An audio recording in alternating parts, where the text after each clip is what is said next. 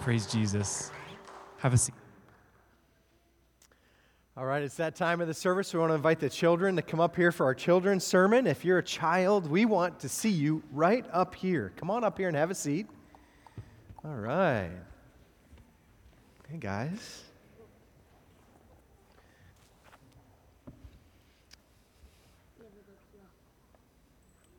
Come on up here, guys. It's good to see you this morning. Come on up, have a seat. That's good. Right here is fine. Yeah.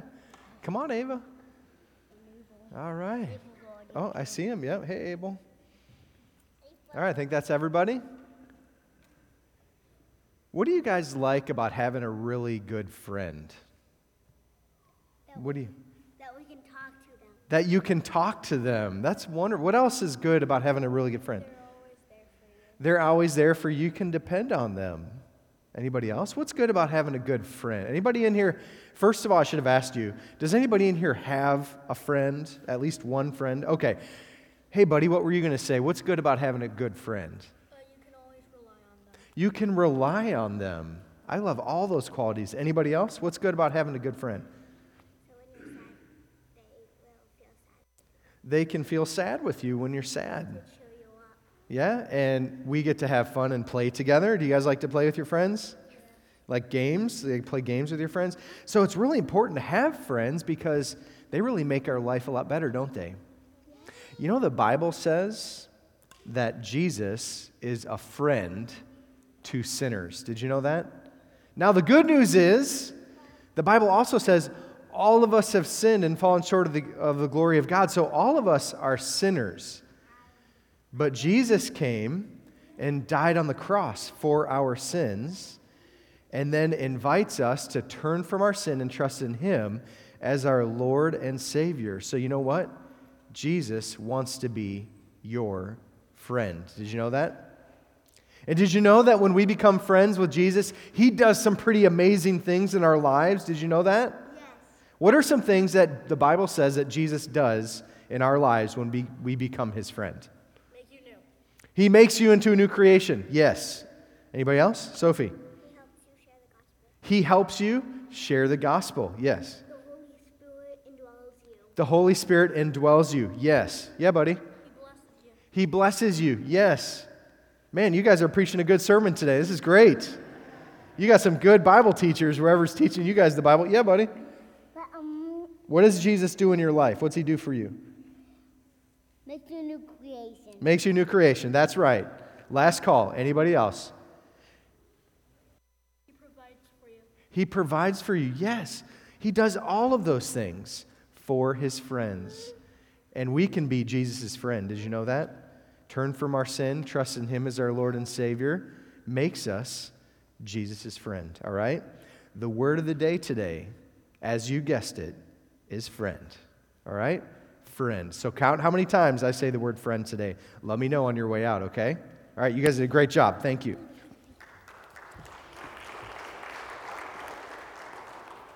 All right, church, will you take a copy out of God's Word with me today and open up to Acts chapter 19? Acts chapter 19.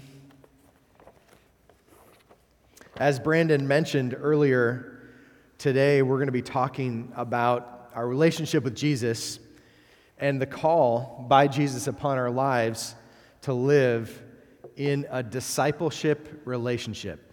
To live in a discipleship relationship. That's what Jesus calls us to. In Acts chapter 19, verse 11, we're going to catch up with the Apostle Paul on his third missionary journey in the town of Ephesus. So, Paul is in Ephesus. God's doing some pretty amazing things in his life. So, look with me in Acts chapter 19, beginning in verse 11. Acts 19, verse 11. God was performing extraordinary miracles by Paul's hands, so that even face cloths or aprons that had touched his skin were brought to the sick, and the diseases left them, and evil spirits came out of them. I'm not going to lie, church. When I read passages like this in the Bible, in the book of Acts, it makes me nervous.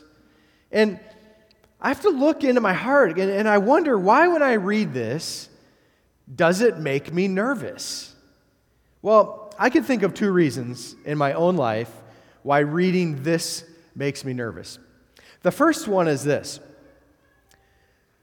I've learned about too many charlatans on TV who claim to be healing people in Jesus' name, only to recognize over time that they're really just preying upon people for their money. Anybody else know what I'm talking about? Okay. So we know that's happening in the world. So when I read about people being, being healed, I'm sorry to say that I immediately get nervous because that's what I think of. And I'm not saying that I should think about that. I'm just telling you that's what comes through my mind.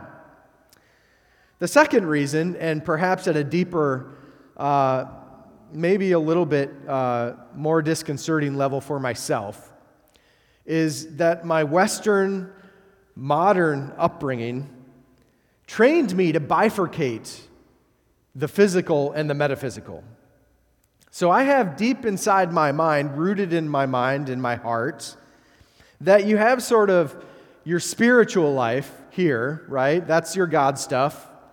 And then over here, the other part of your life is the physical stuff that you can see and touch and taste and hear and all that stuff. And those two things are supposed to be separated.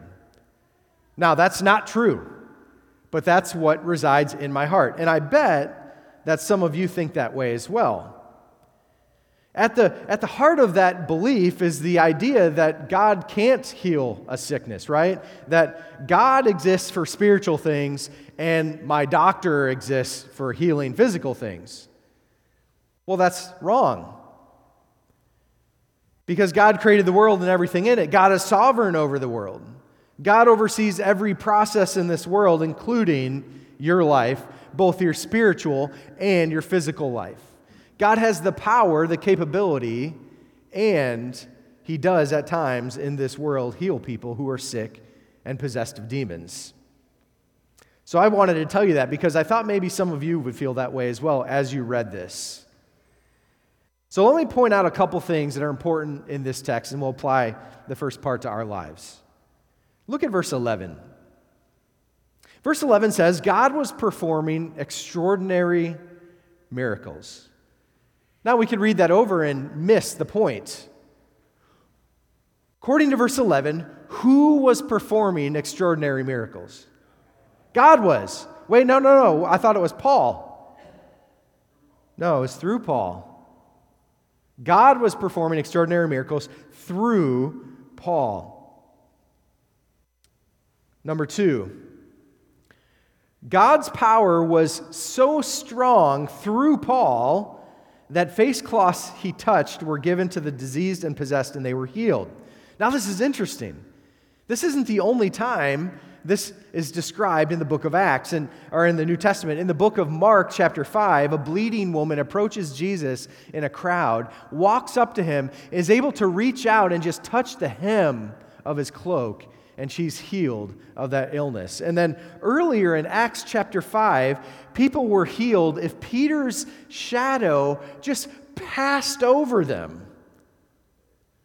Well, you probably have a lot of questions about that and about what God is doing through Paul in Ephesus. There's really one question that we need to answer today so that we can apply this part of the text to our own lives as we walk with Jesus. This is the question Why was God doing these miracles through Paul? Now, let me ask you were any of you the kid that always asked why? Were there any why kids? Like, did you ask why so much that your parents and people told you because? That's the answer, all right? The answer is because. I got that a lot when I was a kid, and it's not a bad quality to ask that question. In fact, I've not lost that habit. I ask why all the time. In this text, my question is not to be in, awe, of course I am, of what God had done here through Paul, but the question of the day here is why was God doing that? Because God didn't do that all the time. He was doing it here in this specific instance. Why did God do that? Well, there's two answers. First and foremost, events such as these were sign miracles. And so, if you're driving down um, Flagler Street, Flagler Avenue, um, and you're driving down and you see a sign on the right that tells you how fast you're supposed to go. Anybody remember how fast you're supposed to go on Flagler? 30. 30. Right? You can go 35 on Roosevelt over there. 35, 30. The good, you know, the, the interesting thing is you, you can't go over 35 anywhere on this island, just in case you're wondering. That's the fastest you're allowed to go here. Most of the time it's, it's 30 or 25 or even 20. Those are signs, right? We know how fast to go because of the speed limit sign. In the New Testament, miracles were performed, yes, to bless people who were sick or needed to be uh, healed of um, indwelling demons. Those existed to bless people, but they existed for a greater purpose. Healing and exorcism didn't just take place for the good of the person, that was kind of the fringe benefit. They existed as signs to point to Jesus as the Messiah. That's what's called a sign miracle. God's performing this sign through Paul to demonstrate his power over sickness and demon possession, to lead people to faith in Jesus. Why is God performing this miracle? Number one, to demonstrate the power of Christ so that people would turn from sin and trust in Him as Lord and Savior. Because how does it help person to be healed of blindness or disease or to have a demon pulled out of them if they're not saved by Jesus, right? The healing would be just temporary, but the healing that comes through relationship with Jesus is eternal. So these miracles were signs pointing to the power of Jesus over all things in creation. Number two, why did God perform these miracles? These miracles came about because people demonstrated faith in Jesus and in his power to heal and to exorcise demons. As Jesus said to the bleeding woman who reached out and touched the hem of his garment, Your faith has made you better, or your faith has healed you. Their faith in the power of Jesus is what healed them. So those, those, those um, handkerchiefs that people were, were getting from Paul and taking to those people, they didn't have some ornate power inside of them. That's not how God works. It was their faith in Jesus as the healer, demonstrated through Paul, that provided their healing as a sign to demonstrate the power of Jesus over all creation, and especially the power of Jesus as the Messiah who's come to take away the sins of the world. I believe that God is the great physician. That's what the Bible says about him. And I believe that he is still working in miraculous ways in this world. The most important thing for us to remember as we consider how he will work in our lives is the end to which he works for his glory and our eternal benefit. Why does God work in our lives? For his glory and for our eternal benefit. Listen to Romans chapter 11, verse 36. For from him and through him and to him are all things. To him be the glory forever. Amen. In this age, the age of the church, the age from which Jesus came and then ascended to be at the right hand of the Father, while we await for Jesus' return, is the age of the church. That's the age we live in today. Miraculous signs exist to point the world to Christ. Because our mission as believers, our mission as the church, is to go from this place and to share the gospel, to make disciples, to teach people to follow Jesus. That's why we exist. That's why we're here. So that people might repent of sin and trust in Him as Lord and Savior. As sons and daughters of God, through our relationship with Jesus, He's going to do a great work in your life. That's his desire. That's why he didn't just take you to be with him in heaven when you were saved, because you have a mission to accomplish for him.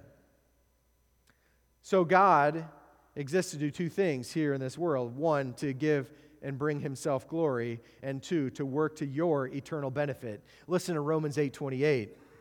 We know that all things work together for the good of those who love God, who are called according to his purpose. We are the church of Jesus Christ. He's redeemed us from the penalty of our sin. He's reconciled us with the Father and restored our purpose for living. He's released us from captivity and renewed our strength to be on mission from Him. And now we run the race and magnify Jesus in all that we do. That's the point of these miraculous events in Ephesus. That's the point of everything God does through you and you and you today to point and magnify Jesus. Listen, at some point in your life, you heard the gospel about Jesus Christ.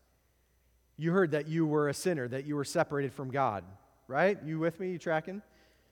And then someone told you the good news, but, but God loved you and He sent His Son to die for you. And, and, and so Jesus came and, and He lived this perfect life and He died as an atonement or sacrifice for us on the cross. His blood was shed on your behalf. He received the wrath of God for your sin. He who knew no sin became sin on your behalf. He died on the cross and He was buried in the ground. But on the third day, He rose again in fulfillment of the Scriptures. You heard that message and you turned from your sin and trusted in Jesus as your Lord and Savior. Now, everything that God uses you to do is to point people to Jesus. That's why we exist, to magnify the King. We are His messengers, we are His ambassadors, and we exist to make His name great and known among the nations. The foundation of every good thing that we accomplish for God is found in Jesus Christ. The name of Jesus is not some kind of magic formula that makes things happen. It's a discipleship relationship with Him that produces spiritual fruit in our lives. I remember a while back, I needed someone to do some work on my car. We were in Jacksonville. I didn't know very many people, and I didn't know a good mechanic. And so I asked a friend, um, "Hey, I need a mechanic. Can you let me know who's you know who's good and fair, right? So what we want, what do we want out of a mechanic? We want someone that's really good at their job and won't charge us much money, right? Who cares about the mechanic who needs to make ends meet, Matt, right? But we want really good and cheap, right? But those usually don't go together, right? You want a good mechanic, you got to pay for it. So my friend, uh, he told me, oh, go to this mechanic, right? I've never been there, but my friend uses, uses him. I'm like, okay. And he said, so when you go there, tell him that Tim sent you. And so, and he'll give you the sweet deal, right? We want, that's what we want from the mechanic, right? We want the sweet deal. And every mechanic probably gets the same thing every time someone comes in. They want the sweet, right? So I go in and I go to the mechanic and I'm like, hey, how's it going? Yeah, my, my truck's broke and I think this is what it is. And he goes, all right. And I said, by the way, Tim sent me. He goes, oh, interesting. Here's what I thought was going to happen. Oh, Tim sent you. Okay. Let me move this charge, this book away with all the prices. Let me get the special one out. Open it up for the sweet deal. He said, Who's Tim? and then I realized I didn't even know his last name. I'd never met Tim.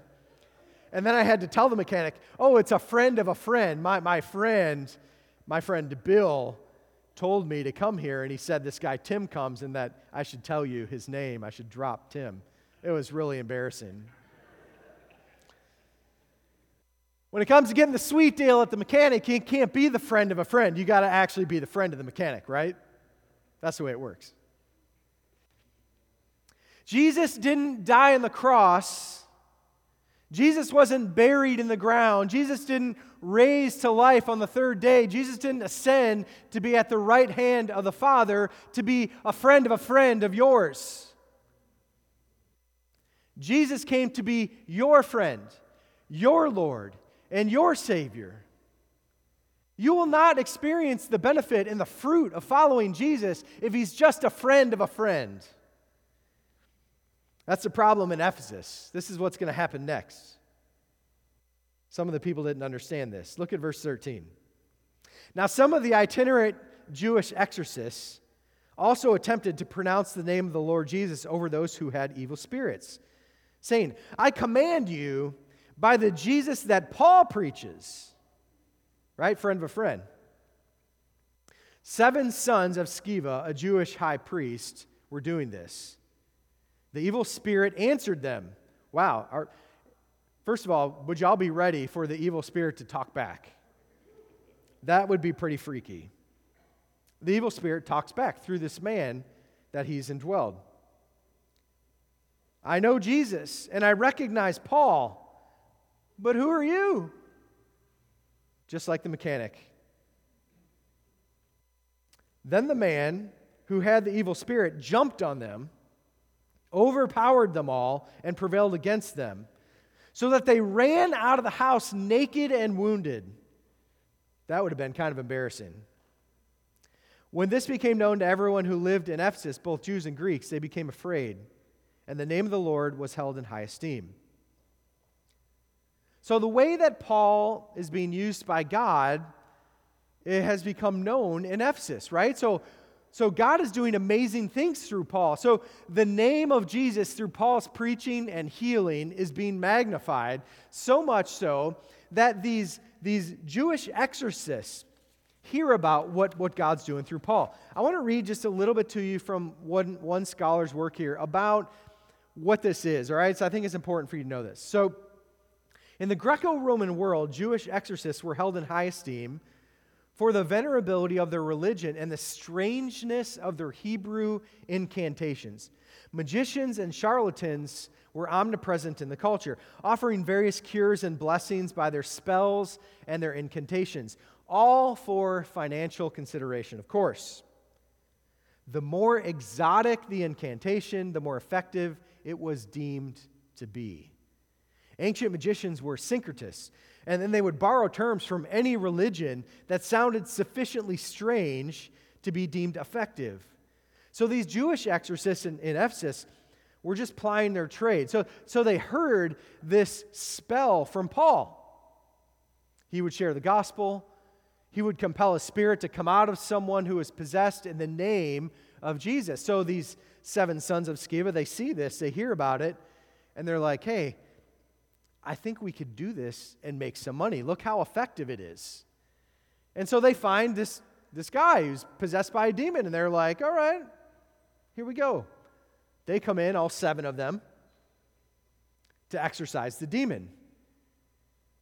But, but they don't know Jesus. They're, they're not a friend of Jesus. They've not repented and trusted in Jesus as Lord and Savior. They just know of Jesus. They're, they're a friend of a friend of Jesus. And so they go to the demon possessed man in the name of Jesus that Paul preaches, you need to get out. Demon talks back. Who are you? I mean, I know Jesus. I know who Jesus is, right? The, the Bible says the demons know Jesus and tremble. And I respect Paul, right? So word's probably gotten out among the demons that Paul's coming to town. He's exorcising demons, and the demons are communicating about this, I'm sure. So he's got respect for Paul. And of course, he knows Jesus, the Son of God. But who do you think you are? And then the man turns on these seven, one man versus seven men, beats them, strips them naked. They run out screaming naked.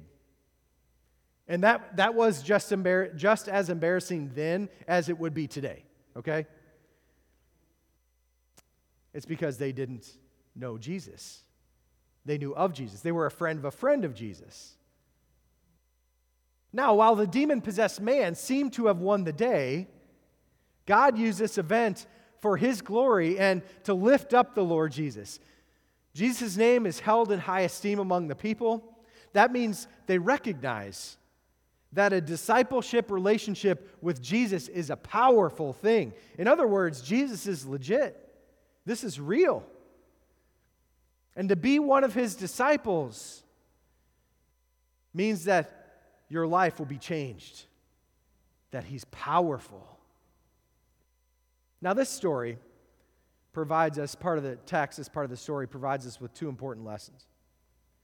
The first one is this the name of Jesus is no magical incantation.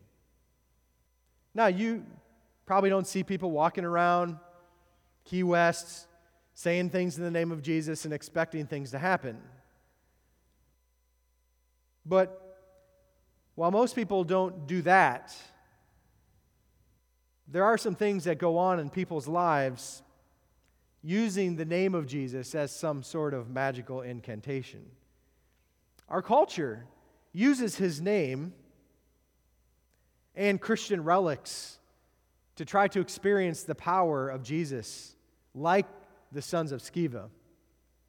Where, you might ask? How many people walk around with a cross necklace around their neck and do not know Jesus? Feeling like if I just had the medallion here, close to my heart, that things will work out. Maybe when things get difficult, I'll grab it and I'll kiss it. I've seen that on television. That cross, that, that trinket carries no more power than the things, that the spells that the, the men of Sceva were using. I've been in many a home that have a picture of Jesus on the wall. Believing that if, if we just put this rendition of the Lord on the wall, that our home will be blessed. When if the Lord showed up in that house, he'd be turning over tables just like he did at the temple in Jerusalem. Heed this warning from Jesus, recording in Matthew chapter 7, verses 22 and 23. This is written to the friend of a friend of Jesus. On that day, many will say to me, Lord, Lord, didn't we prophesy in your name? Didn't we drive out demons in your name and do miracles in your name? And then I will announce to them, I never knew you. Depart from me, you lawbreakers. Now, that's the warning. But that comes on the heels of really, really good news. That if a sinner would repent of sin and trust in Jesus as Lord and Savior, will be saved, will be freed, will be a friend of Jesus, and will receive the salvation that comes from one who trusts in Him as Lord and Savior.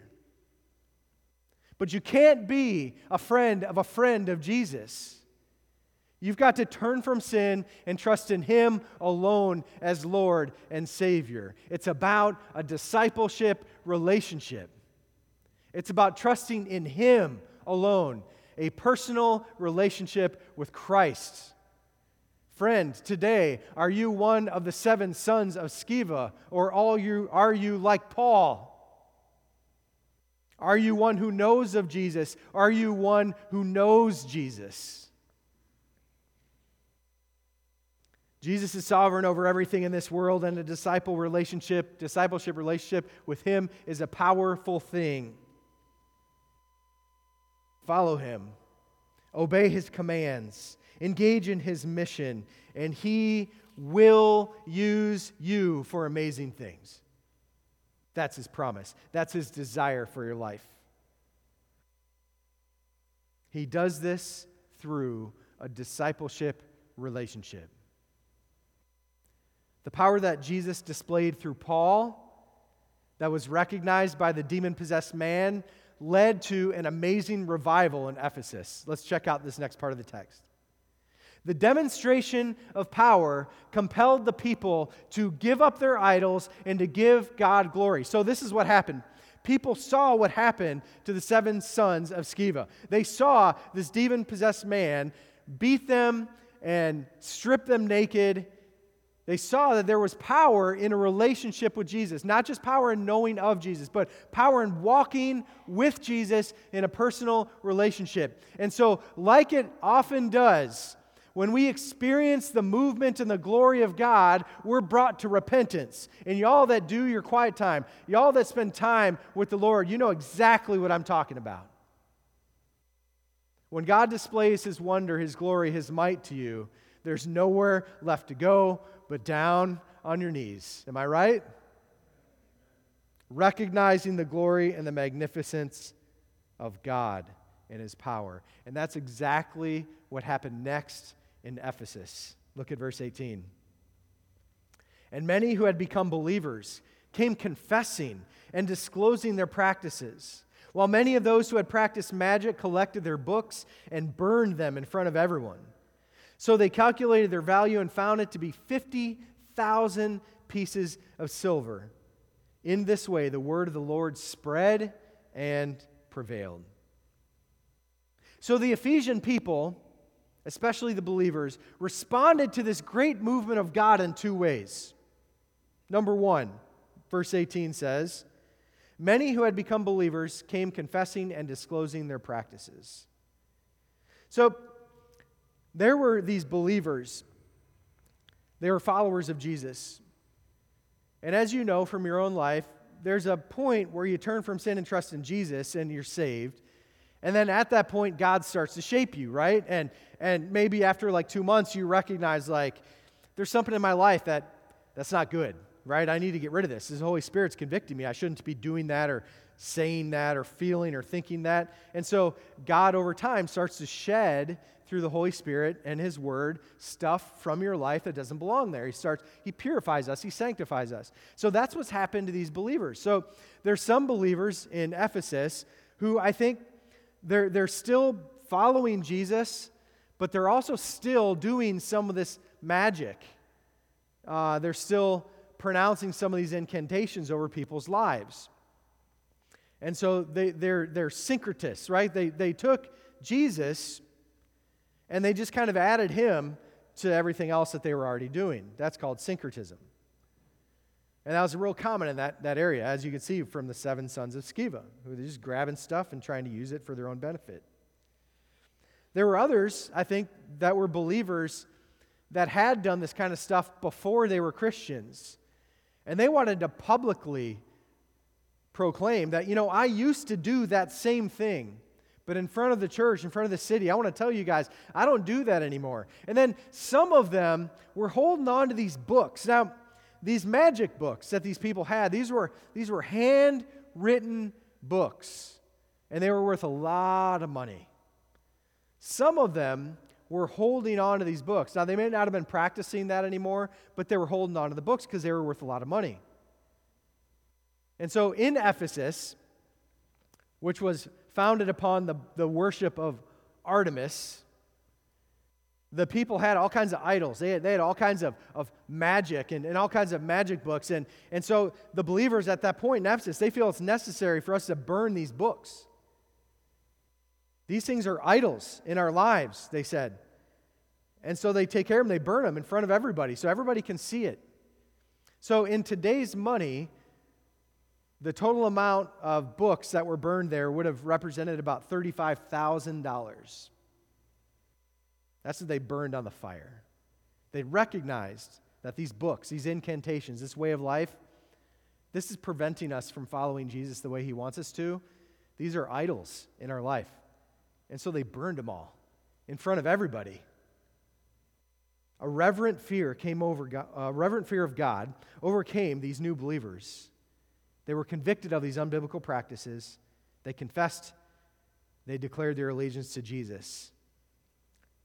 The second part of their response is they burned those books. Now, what is the consequence of the church's behavior in Ephesus? Look at verse 20. In this way, the word of the Lord spread and prevailed. Their obedience to God to destroy those idols in their lives led to the word of the Lord spreading and prevailing. That's really interesting. Oftentimes, the leadership and I at this church, we pray and think about how we can better fulfill the Great Commission, because that's our mission as a church, to fulfill the Great Commission. I think one way for us to do that as a church, one way we can demonstrate our faith in Jesus is like the Ephesians, we've got to get rid of the idols in our lives. I had a, a, a couple that I was um, serving up in Jacksonville a while back. I think we were at a conference. I don't think they were from Jacksonville. And we were talking with them about international service and just about what God's called them to do. And, and they, they, they were kind of younger and just didn't know much about it. So I was telling them about it. And, and they said, How do you, how do you this is a, legit, a legitimate logistics question. Like, how do you get all of your stuff from America to the foreign mission field? I'm like, well, they ship it. And they're like, man, that would take like a whole ship for our stuff. I'm like, oh. I said, well, if God calls you to be an international missionary, generally you get one small cargo container. A small one, not even like a semi size, like a small one, like a pod. And they looked at me, and I'm, I'm not kidding, okay? This is what they said.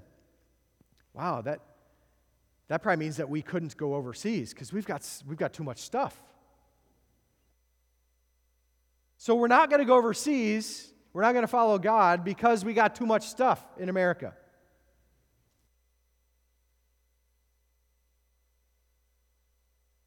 God calls us also to get rid of idols that aren't our stuff.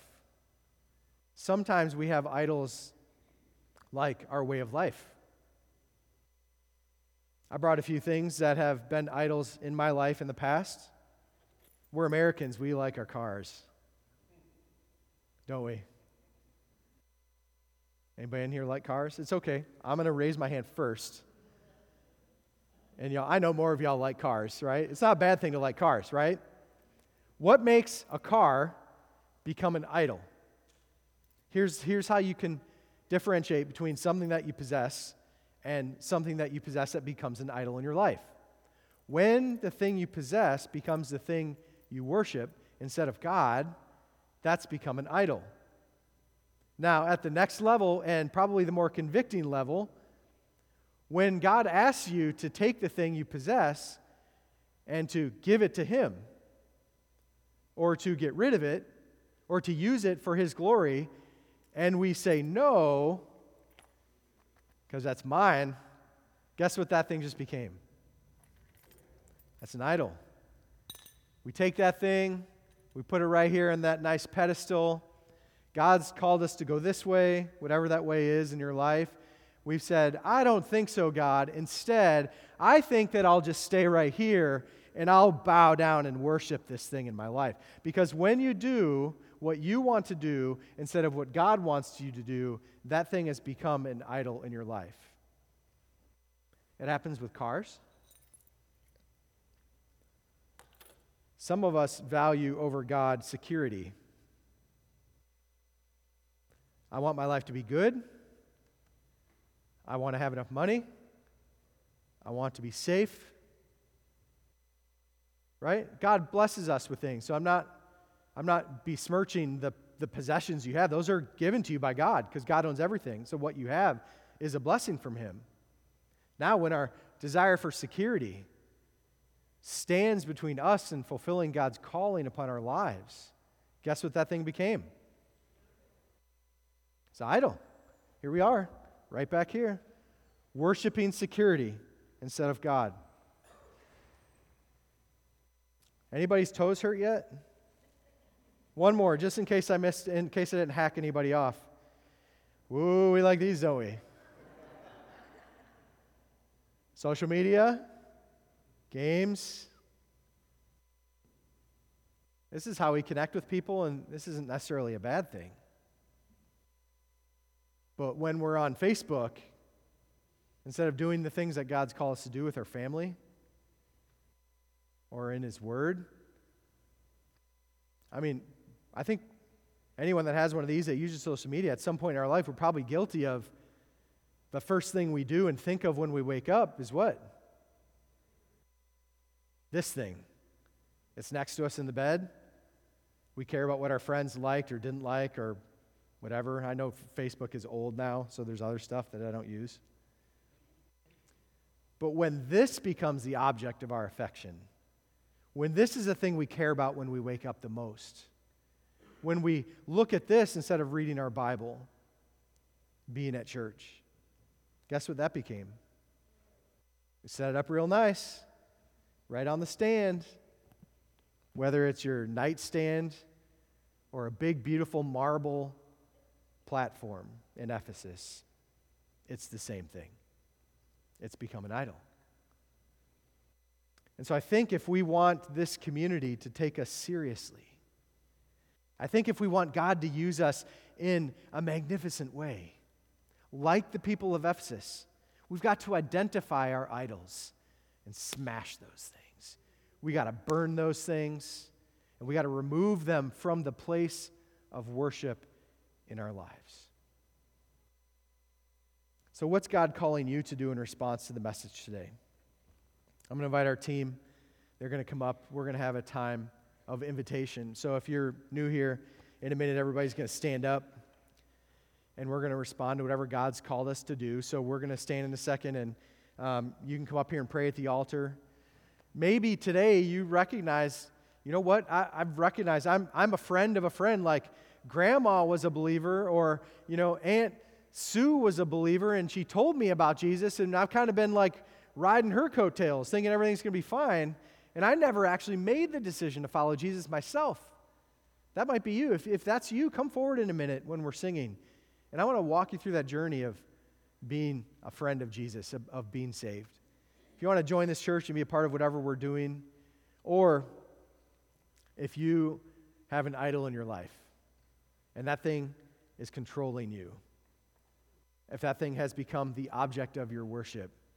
This is the great news, the good news from Jesus. You can just give that thing up to Him.